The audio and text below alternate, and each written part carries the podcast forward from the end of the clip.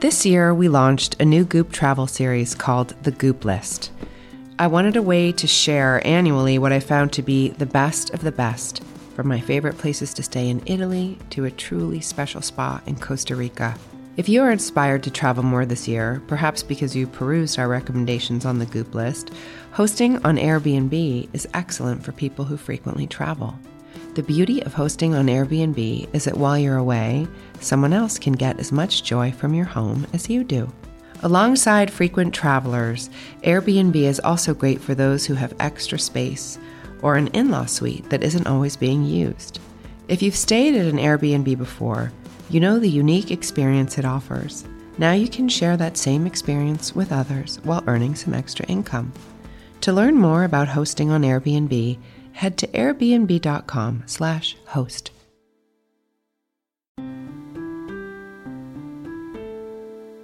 Hi, Elise Loehnen here, co-host with Gwyneth of the Goop podcast. Today I'm talking to Elaine Welteroth. She's the next guest in our special series that we're hosting in partnership with Banana Republic called Women on Top. I'll tell you a little more about that before we get to our conversation.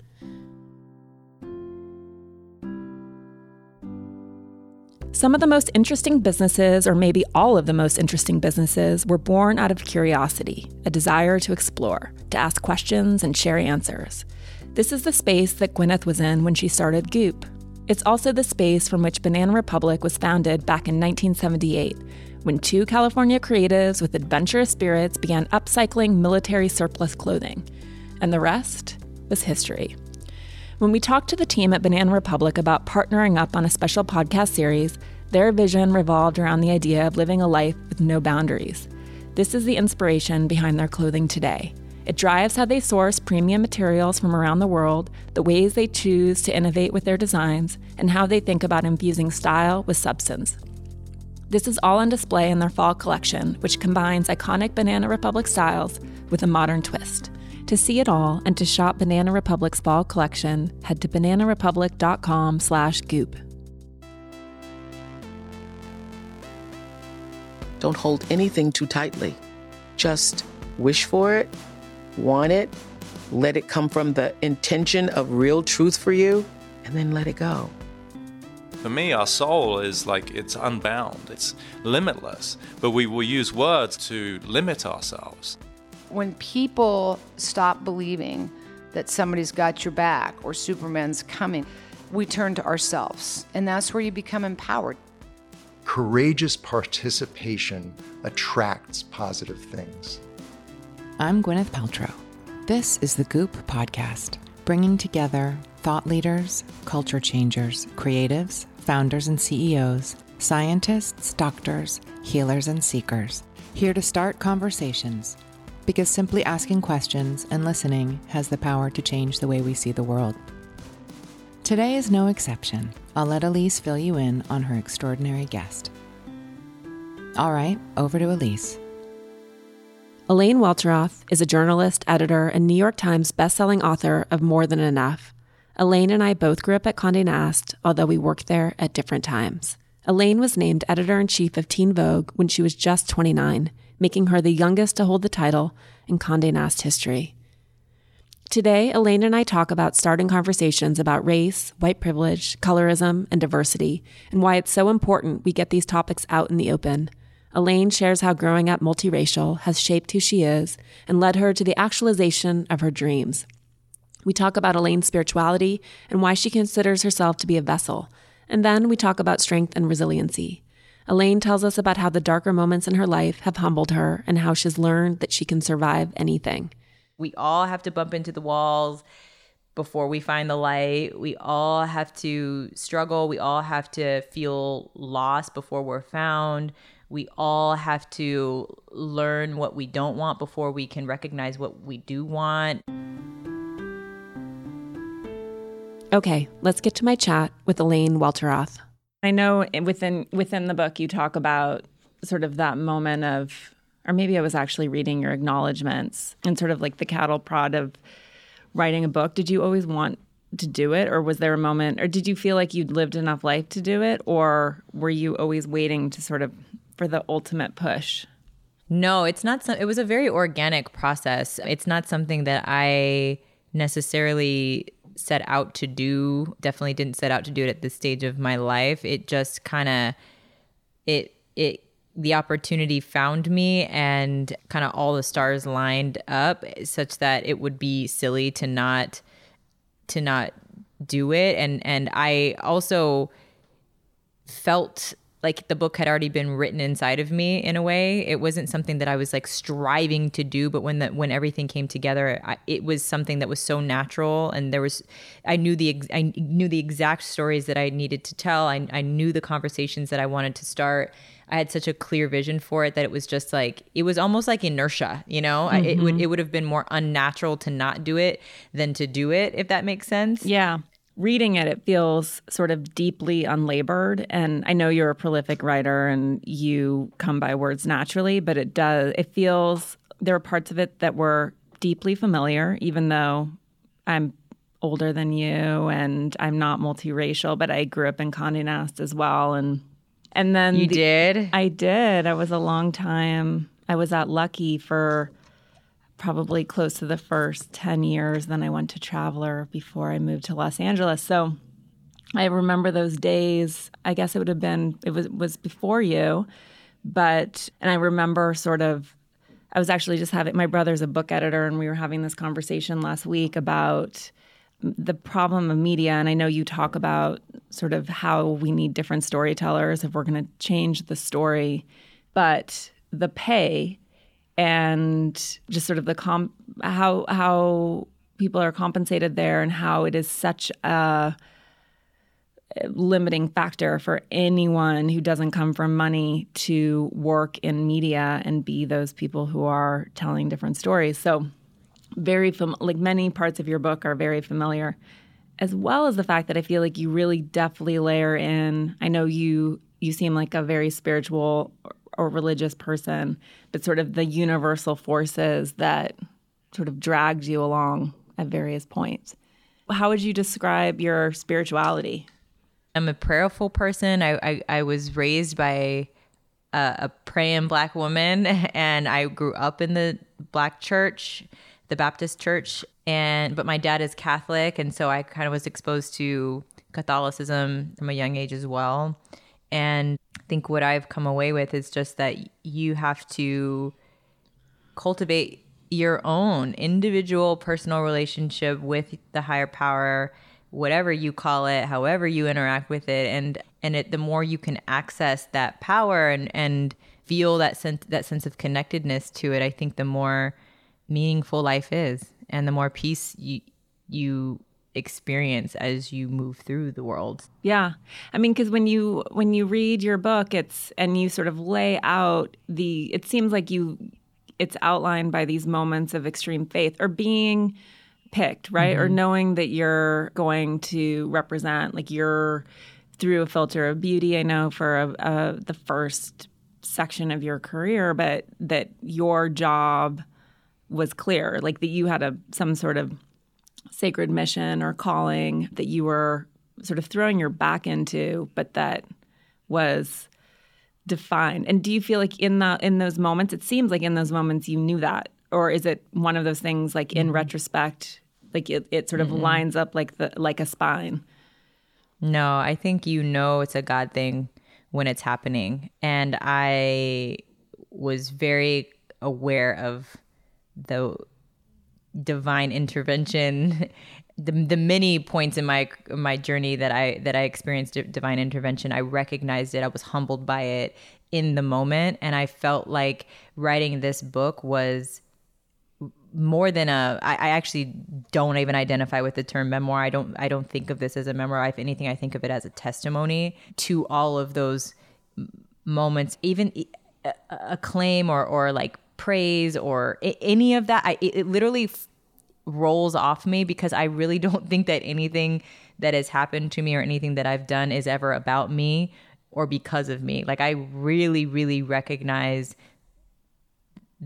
that I am a vessel Yeah. and purpose. I rarely, by the way, I rarely talk about spirituality in public spaces because it is so personal for me and it is something that's not necessarily for public consumption or to be uh, you know picked apart or questioned or like it's usually never something that's open for discussion but in this book there was no way for me to tell my story without honoring the my creator and and and the reason for everything that has happened to me for me through me you know? So it was kind of my first time sharing in a public way a little bit more about my relationship with God and the divine power uh, you know whatever whatever it is that you want to call it. But those but yes every every what i call in the book god thing that happened was something that was so awe inspiring to me in the moment that it humbled me. It it it was like miraculous to me in the moment. It felt like a little miracle. And i remembered those moments. I collected those little moments and they they were all worthy of sharing and i think important to share. Because i do think it reminds it reminds hopefully the reader to identify those those God moments in their life and those moments where it's nothing but God mm-hmm. that got you there or it's nothing but divine intervention that can explain kind of like these these radical breakthrough moments in your life or even even the even the moments that bring you to your knees like so often are the moments that serve you in the biggest ways. I remember my my biggest breakup, my most like heartbreaking breakup that I wrote about in the book with future husband, yeah, um, who shall not be named, who shall not be named by name. But that breakup brought me to my knees. And humbled me in a way that honestly brought me so much closer to God and helped me see God's hand move in my life in a way that like it's just it, it changes you forever and for the better. And it taught me to trust the timing of my life. It taught me to trust that inner voice. It taught me what love really feels like and what it doesn't feel like. And and also I think for any woman who's ever bounced back from heartbreak or from anything that's humbled you and brought you to your knees, I feel like it it it builds strength in your core such that you know you can survive anything and like and thrive through any after any challenge and so it just made me such a, a, much more resilient and and faithful person kind of going through those harder yeah. points and i i just feel like when when women tell their stories like when particularly you know quote unquote successful women often leave those humbling moments out of their success stories and I wish we wouldn't. I wish we would would keep those in because I do think those are the most universal and the most and, and the things that help other people see the light at the end of the tunnel if, if they you know when they find themselves in those kind of dark humbling moments in their lives. But yeah. I completely relate. I think you just called yourself a vessel. I often call myself a channel. Just i you know mm-hmm. and I, think it's a moment. I work incredibly hard and i don't know maybe it's that curiosity that defines people who get into media and journalism. I push and i ask questions but i also feel like there's a, a great relief and also that acknowledgement of like it's not me. It's not it's not an ego thing. Right. i'm just listening right? Or tapping into exactly. something that also i think is powerful for anyone who reads because it's accessible to everyone who sort of tunes in and pays attention. I love that moment. Well i know it was a horrible moment in your life but where you know you have reason to believe that your ex future husband and isn't you know, I know you'd received a terrible email with all sorts of claims, and then you sort of ask, like, just, I know I'll be shown the truth. And it emerges, mm-hmm. which I think mm-hmm. is, you know, great faith. The one thing, and I, and I actually, it's funny hearing you say this because I feel like you'd probably agree with me, but there are moments, and I think whenever you write something like this, it's like, let me tell you what happened to me so you don't make the same mistakes. Right. But in reading your book, I made many of the same mistakes, particularly mm-hmm. in love. And although I didn't, my first boyfriend was not in jail, but everyone I think has to do that. You know, like there's no skipping over right horrible decisions. And but you can cycle through them faster, I think, with yeah. when when you have when you have a barometer for what is healthy and what is unhealthy which I think you can learn from other people's experiences, it it helps you. I I think it could help you cycle through things faster. Like if I knew for sure when my mom said to me after that breakup, after the second breakup, never call him again. That yeah. is not what love feels. That's not what love looks like. lit- literally that is it, it was like uh, the light bulb went on and I was like, okay. Yeah. I will never call him again. Like sometimes you just need someone to turn the light on to help you see what is has always been there but that you couldn't see on your own. So yeah, I hope but I hear you. I hear Yeah. you. We all have to we all have to bump into the walls before we find the light. We all have to struggle. We all have to feel lost before we're found. We all have to learn what we don't want before we can recognize what we do want, you know? Yeah. And there is no fast track through the through the struggle of it of of that journey that is life like Right. you know but i think you can feel less alone less isolated going through it Yeah. when other women are brave enough to share those parts Well, of and their I- stories And I would maintain that it's incredibly powerful to see someone like you who is incredibly powerful and very outspoken about what is right and wrong and appropriate and not appropriate, particularly in in this moment in time when people are a little lost. To say, look, like, you know, I I personally dated someone who I would say is probably a malignant narcissist, maybe a psychopath. Mm-hmm. But sometimes when you share that, I think you you acknowledge that you feel like you were sort of skating along around the edges of what would be categorized as abuse, right? That sort of mm-hmm. insidious belittling of, of mm-hmm. emotional abuse. And I think when when people read this and are like, "Wow, Elaine managed, you know, did that for mm-hmm. three years," I think there's a lot of power in that as well. Since I think yeah so many of us are like, how did that happen to me? Like, I don't under, mm. I thought I was above mm-hmm. that or, or strong enough to, I never thought that would be me.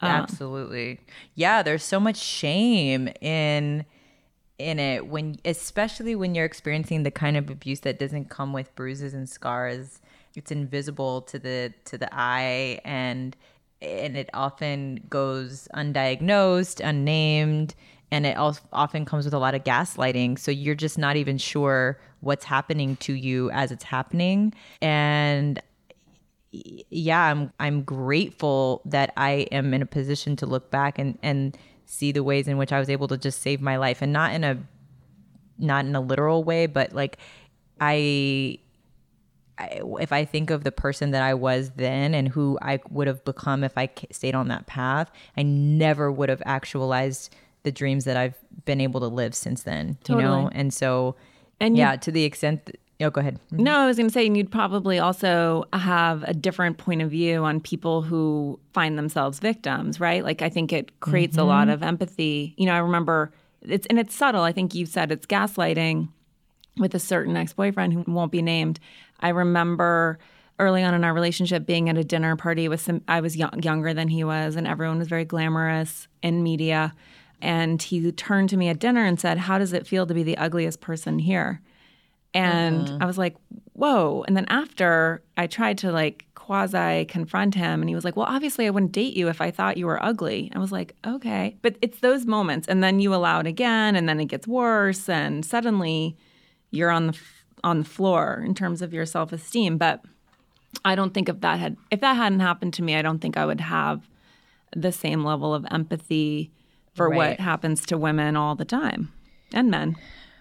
Mm-hmm. A hundred percent. And it and it goes. Yeah, I mean, I think, and even this idea that you can be promoted above certain universal experiences that women go through or women of color go through is just it's a fallacy. And I and mm-hmm. I and I did not want to be a.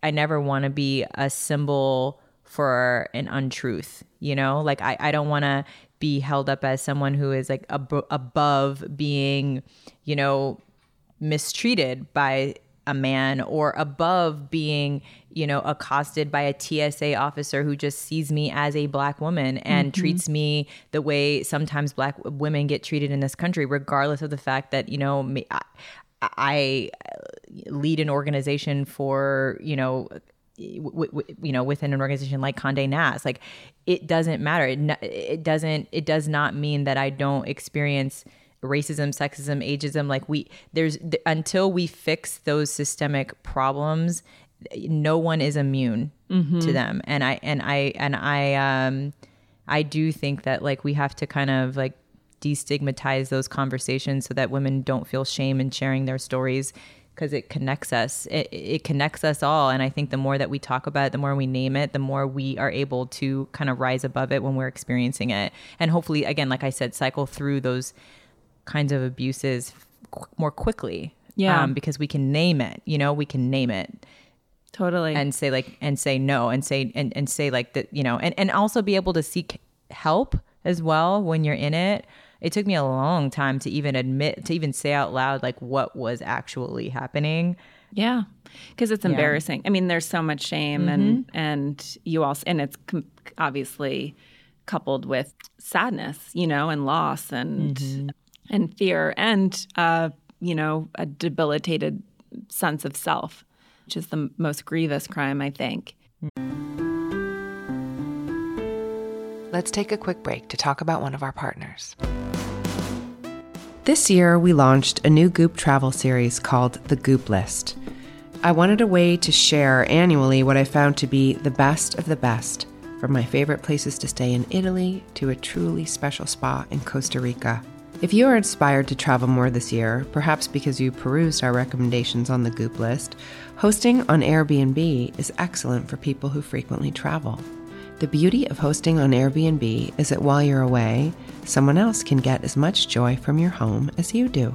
Alongside frequent travelers, Airbnb is also great for those who have extra space or an in law suite that isn't always being used. If you've stayed at an Airbnb before, you know the unique experience it offers. Now you can share that same experience with others while earning some extra income. To learn more about hosting on Airbnb, head to airbnb.com/host. Okay, let's get back to the conversation. Mm-hmm. We'll get back to Elaine Welteroth in just a second.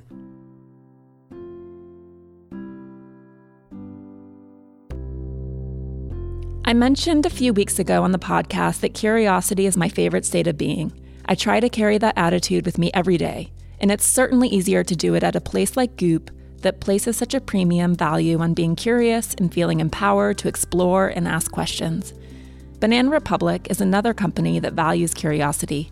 Their founding story starts with a California couple who's looking for an adventure.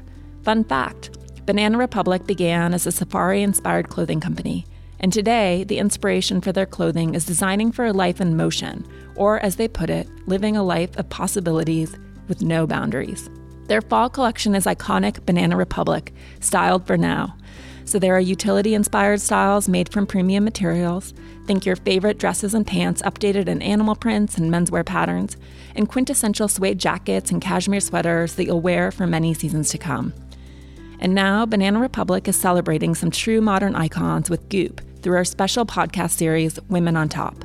I hope you'll listen to every episode. These are the women who lead with power, grace, and curiosity, who I think define what it means to break boundaries, and maybe most importantly, who are working hard so that others too can live a life of possibilities. So keep listening and keep shopping with our friends at Banana Republic. To get their fall collection, head to bananarepublic.com slash goop. It's that time of the year again. We're celebrating one of our favorite holidays on Saturday, November 16th. It's called In Goop Health, and for the first time, we'll be up north around San Francisco. If you're not familiar with In Goop Health, it's our Super Bowl version of a wellness summit. Gwyneth and I will be hosting a series of talks and panels with incredible thought leaders, and there are many more extraordinary practitioners, teachers, and culture changers leading classes and workshops. We'll be covering a lot of ground, physically and metaphorically. We'll learn about intimacy, the power of connection, fasting, tools for reducing stress, and how to quiet our inner critics. We'll be joined by some of the people I admire most, like psychotherapist and psychological astrologer Jennifer Freed and psychiatrist Will Siu, who are teaching a joint workshop on manifesting your authentic self. Wall Street legend Sallie Krawcheck will be leading a masterclass on money. Judy White is teaching a workshop on what dreams really mean. Valter Longo is giving us his longevity secrets. And you'll get to bounce on a mini trampoline with Lauren Roxburgh, which is, coincidentally, my favorite pastime. And because it's Goop, you can also expect B12 shots galore, amazing food and drinks, and some surprises along the way. If you've been to an In Goop Health before, I hope you'll be back. And if this is your first time, I can't wait to meet you. The summit is on Saturday, November 16th, and you can get tickets now at goop.com slash in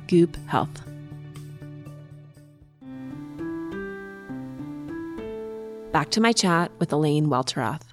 So I know, you know, at Teen Vogue, you sort of you created a, an entirely new conversation in this country at a time of, you know, definitely, you know, in 2016, right? The most one of the darkest years probably in our respective lives about representation, diversity, white privilege, colorism, and the mm-hmm. whole gamut. I think the fact that you know, as a white woman, I know, I know what colorism is, and I understand white privilege and the centering of the white experience and systemic white supremacy. Like, I feel like there's definitely progress that's been made. Do you feel that way, or are you still sort of dismayed by where we are culturally in our conversations about race?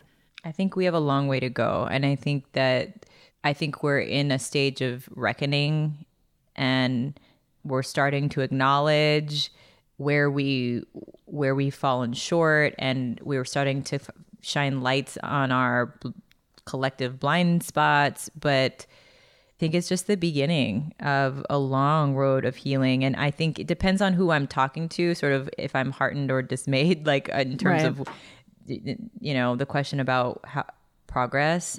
I'm in a kind of a privileged position now to, to be able to choose who I will work with and, and the kinds of people that I want to collaborate with. And I feel like I've built a life where I am in a little bit of a bubble where people care about these things and they they we are we are actively having courageous conversations and we are checking our privilege. But even that is privilege. That is privilege you know to to live in a world where people are all talking about this where we are where we know what this we're using this language even you know? Yeah. i my mother eh, just for just in contrast my mother who is a black woman from a different era is like, what is cultural appropriation, girl? We don't, we didn't have time to worry about that. We were trying to keep our jobs. You know, we were trying to get a job and keep a job. Right. like you better get out of here with this cultural appropriation nonsense. These are like champagne problems for our ancestors. You know what I mean? Like so yeah. so I do acknowledge that we've come a long way to even be having these like philosophical and and you know intellectual conversations about systemic oppression and representation and cultural appropriation but like at the same time we we have a responsibility to our ancestors to push these conversations forward and to make sure that it it it's not just lip service you know and that we are all it's like i wrote about this in the book just this concept of woke which is so played out now and so corny and as a you know just the term itself but like I think that a lot of people think woke works like a, a light switch. Right. Like you just you, now you're woke. Here we're all woke and and and and we're good. We've arrived and it's like no. It it, it being woke, quote unquote, is a process of awakening that never ends. And we all uh, need to engage in this constant reevaluation and and and like you know education and discourse. And it's it's there's always more to learn and there's always more to do. And it can feel exhausting to be in a world like ours where it just feels like the sky is falling all the time and every you know for every two steps forward there's three steps back and and it also feels like even if you're doing the work you're on there's this whole dark force working against you on the other side. I mean, it's a, it, we're living in really interesting times. I would say, I think, I think that while while it's really kind of depressing and through one lens, through another lens, it's also I don't think there's ever been in my lifetime a better time or, or more exhilarating uh, time to be to be a woman, mm-hmm. to be mm-hmm. alive, to be you know to to be a woman of color. It's like there's there's an opening in the matrix where we are finally accessing our power and our voices in a way that we haven't certainly in my lifetime but i would say for generations lifetimes, maybe maybe ever. We're working together in ways that we have that I haven't seen us work together before to affect change. And but I think a lot hinges on this next election. Yeah. Um, and I feel I feel the weight of that. I mean, do, do you? Yes. I mean, I feel frantic about it. There is a lot of perverse beauty, I think, that's come in the last four years or three years, and that I feel like it has brought, you know, people out. And a lot of these things that we thought were solved, I think you talk about this a fair amount in the book, but like this progressive, you know, once Barack Obama was elected president, it was like, we're done. Mm-hmm. Like, we're good here. I think you talk about it in the context of Essence and Ebony, like people's point of view that why why would we even need black magazines, right? Mm-hmm. But so I feel like I there's no point. I think you've acknowledged this too. There's no point where you're done, right? Like there's regardless of of who's elected, and hopefully it is someone far kinder.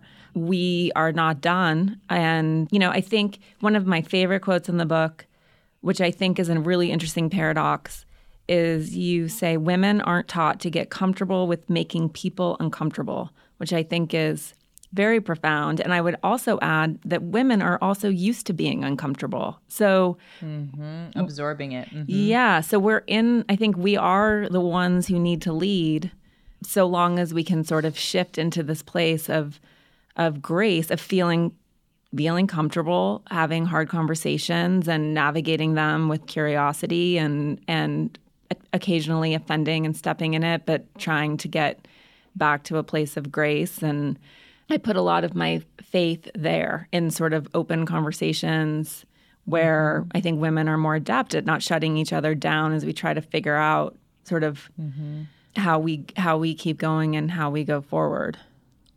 Mhm.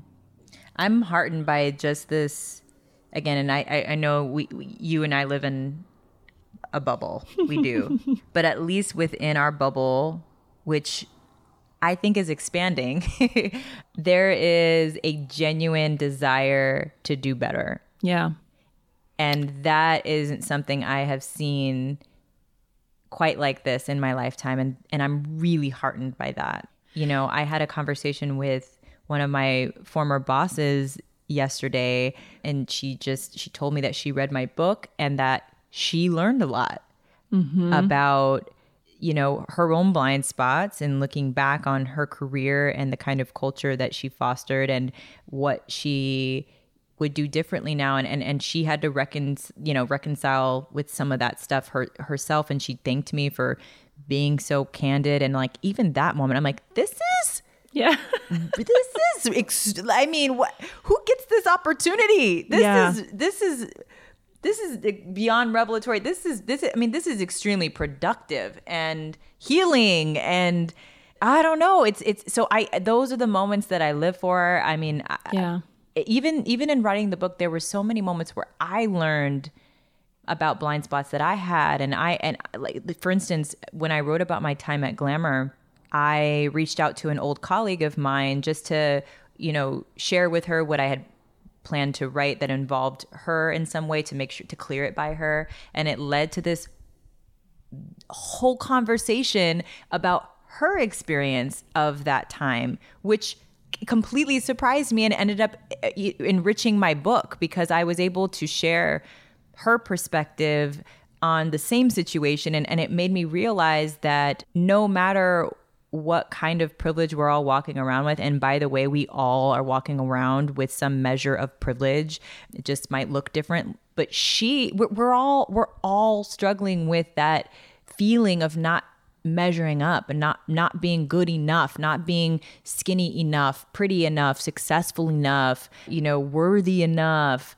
woke enough you know like we all are so like encumbered by our own we're also we're so uh caught up i guess in our own sense of not belonging or not being enough that we aren't even recognizing that we're all in it together and Yeah. actually we, we can sort of when we when we're vulnerable vulnerable enough to share that we it, we realize we have so much more in common than not and in this case it was like you know I was sharing the the I was sharing from the position of you know being the token black girl in this pretty much all white office and how much of a culture shock that was for me coming from an all black magazine and the kinds of experiences that I had, you know, being mistaken for the only other black girl on staff who looked nothing like me and, you know, things like that. And then she expressed to me, you know, being, you know, certainly not even plus size, but not sample size. She felt like I was given certain opportunities that she was passed over for. She, you know, so she was calling out some measure of pretty privilege that I was enjoying mm-hmm. and, and completely unaware of, completely unconscious to the, the, about the ways in which that made her feel less than or and and she actually left the organization because it be kind of it kind of made her feel like there was a ceiling to how how far she could go because she maybe wasn't the model of of you know she wasn't the public facing model of what someone yeah. from this organization looks like. And it just had never occurred to me that this white girl with blonde hair who I thought fit in perfectly to that culture also felt in some ways othered yeah. and inferior. And I just thought, damn it, why did it take us 10 years to have this conversation? I know. you know? Uh, so, it just spoke to just how universal these themes are that I was writing about, even more so than I even I, I think realized when I first set out on this this mission of writing a book called More Than Enough. You know, yeah. I had in, in my mind that this is predominantly for people of color, young girls of color, and really, I think I think it's much broader actually yeah. in its in its resonance than that. Totally. I mean, just think of the sample sizes on those racks in the fashion closet. And I remember, you know, mm-hmm. not really being able to wear sample sizes. And I remember cover stars who needed a tailor and how that would create tears and anxiety. And, mm-hmm. you know, the whole, that whole industry is, is totally fraught. And, you know, I think going back even to an, an earlier point about you know, leaning into uh, having an expanded conversation about being enough and what that means and all of its different permutations and this idea that like we don't honor difference, right? And we've been sort of raised in this world which, you know, I love the moment too where you're educating, I think it was at Teen Vogue or I don't know if it was Glamour Teen Vogue where you're like it's black like i'm black. You can say i'm mm-hmm. black. But how right, much we don't have to whisper it guys. It's yeah, not a bad it's, word. It's, it's it's it's not a diss. And the fact that you're whispering it like it's a bad word now now i do feel diss yeah no know? exactly. And our just uh, you know you talk you you watch white people in particular and they'll do anything in describing a black person except say oh you know the black woman. It's She's mm-hmm. wearing a um, pink dress mm-hmm. and to the point of complete confusion, right? But I feel like it's even that is so uncomfortable for us because we've been mm-hmm. raised with this idea of like race doesn't matter and we're all the same. And that is clearly not until we start honoring all of our differences, whether it's race or size or age or ability or all of our the, the facets that make us human we're just having really weird conversations that are deeply mm-hmm. uncomfortable and i think it's mm-hmm. a you know i know it's not your job to educate the world but someone has to do it you know in a way it's unfortunate but it's true i found that the most inviting way or, or like the most productive way of inviting everyone into these kinds of courageous conversations is through storytelling, like through the the simple anecdotes that really break down these bigger issues, these complex, layered, controversial topics that feel too heady or too scary for lots of us. Eh, you know, to, I think when you break it down in a simple story that is just human that that anyone can relate to i think it's i think it's a really it's like an open invitation for understanding. And i think when you can start from a place of understanding and humanity then you can see your way into the issue. Like you can i think that like no one wants to feel like they're a part of the problem but until they can see themselves as part of the problem they can't be part of the solution you totally. know so like for instance talking about privilege is something that's really hard for a lot of white people and i think until you are shown what that actually means and and and when someone until someone can define it for you in really simple terms which i define it as you know dis, not having to see discrimination that does not directly affect you. Like Right. that is privilege. And i think for example like that white paper family story that i share mm-hmm. it's it, it you know being a being a preschooler at a white school and being told to make a family collage but being handed magazines filled with white people and like how disorienting that was for me at 3 years old and like so disorienting in fact that it was the, my very first memory and really it's a memory of being othered for the first time and feeling like I didn't belong and feeling less than because I didn't see myself reflected. And really, it speaks to the directly to the heart of why representation matters. And it, mm-hmm. it adds it adds a human element and a deeper understanding of why the hell representation matters. Because right now it's like we we talk about it so much and and we have a hashtag for it that it's almost be, i think we've become numb a little mm-hmm. bit. But when you can like put yourself in or see your daughter in that in that story it's like oh it sears your heart in a way that I, I that I hashtag cannot you know? And and you're like damn I never thought about that. If you're a white person who has been raised your whole life to see and seeing yourself in magazines and on covers and seen dolls that look like you and you've just never had to be conscious of of a world in which that's not the reality for you it, when someone can help you see that other side it just makes you more empathetic and it makes you see the world in a new way. And and i that was really my hope for for the book and telling these kinds of stories. You know we're talking about what it was like you know to ha- to grow up in a white neighborhood with amazing best friends who were all white and and and not realizing that you know and being one of those people who's like we don't see race until one of my very best friends in the world used the n word in my presence. And and what that felt like. And i feel I, I feel like whether you have been that girl who's been you know on who's used that word and who's felt that shame or you're the woman who who you're the girl who's been the only one in the room like it brings us all together because we can we can see ourselves in that story you know? So i don't know i just found it to be I, i've always believed as a journalist and as a storyteller that stories and sharing our stories has so much power especially in moments like this where we are so divided. I think storytelling is the way to bring people together. It is, and honestly, has the power to change hearts and minds in, in moments w- when we really need that. And so, this is for me a form of activism in, in a subtle way. You know, it's kind of like it's like undercover activism in a way. And I think it hope hopefully it reminds people that they that you don't have to call yourself an activist, but you can be an activist in your own way, in your own style, from wherever you are. And sometimes even just participating in listening to these kinds of stories is opening yourself up to a heart change. And I think we all need we all need we need more moments that change our perspective and that open up our hearts right now because there's a lot of there's a lot that is threatening to keep us cold and to keep us shut off from each other right now. Thanks for listening to my conversation with Elaine Welteroth. Make sure to grab a copy of her new book, More Than Enough, out now. That's it for today's episode. If you have a chance, please rate and review. Hit subscribe to keep up with new episodes and pass it along to a friend. Thanks again for joining. I hope you'll come back this Thursday for more. And in the meantime, you can check out goop.com slash the podcast.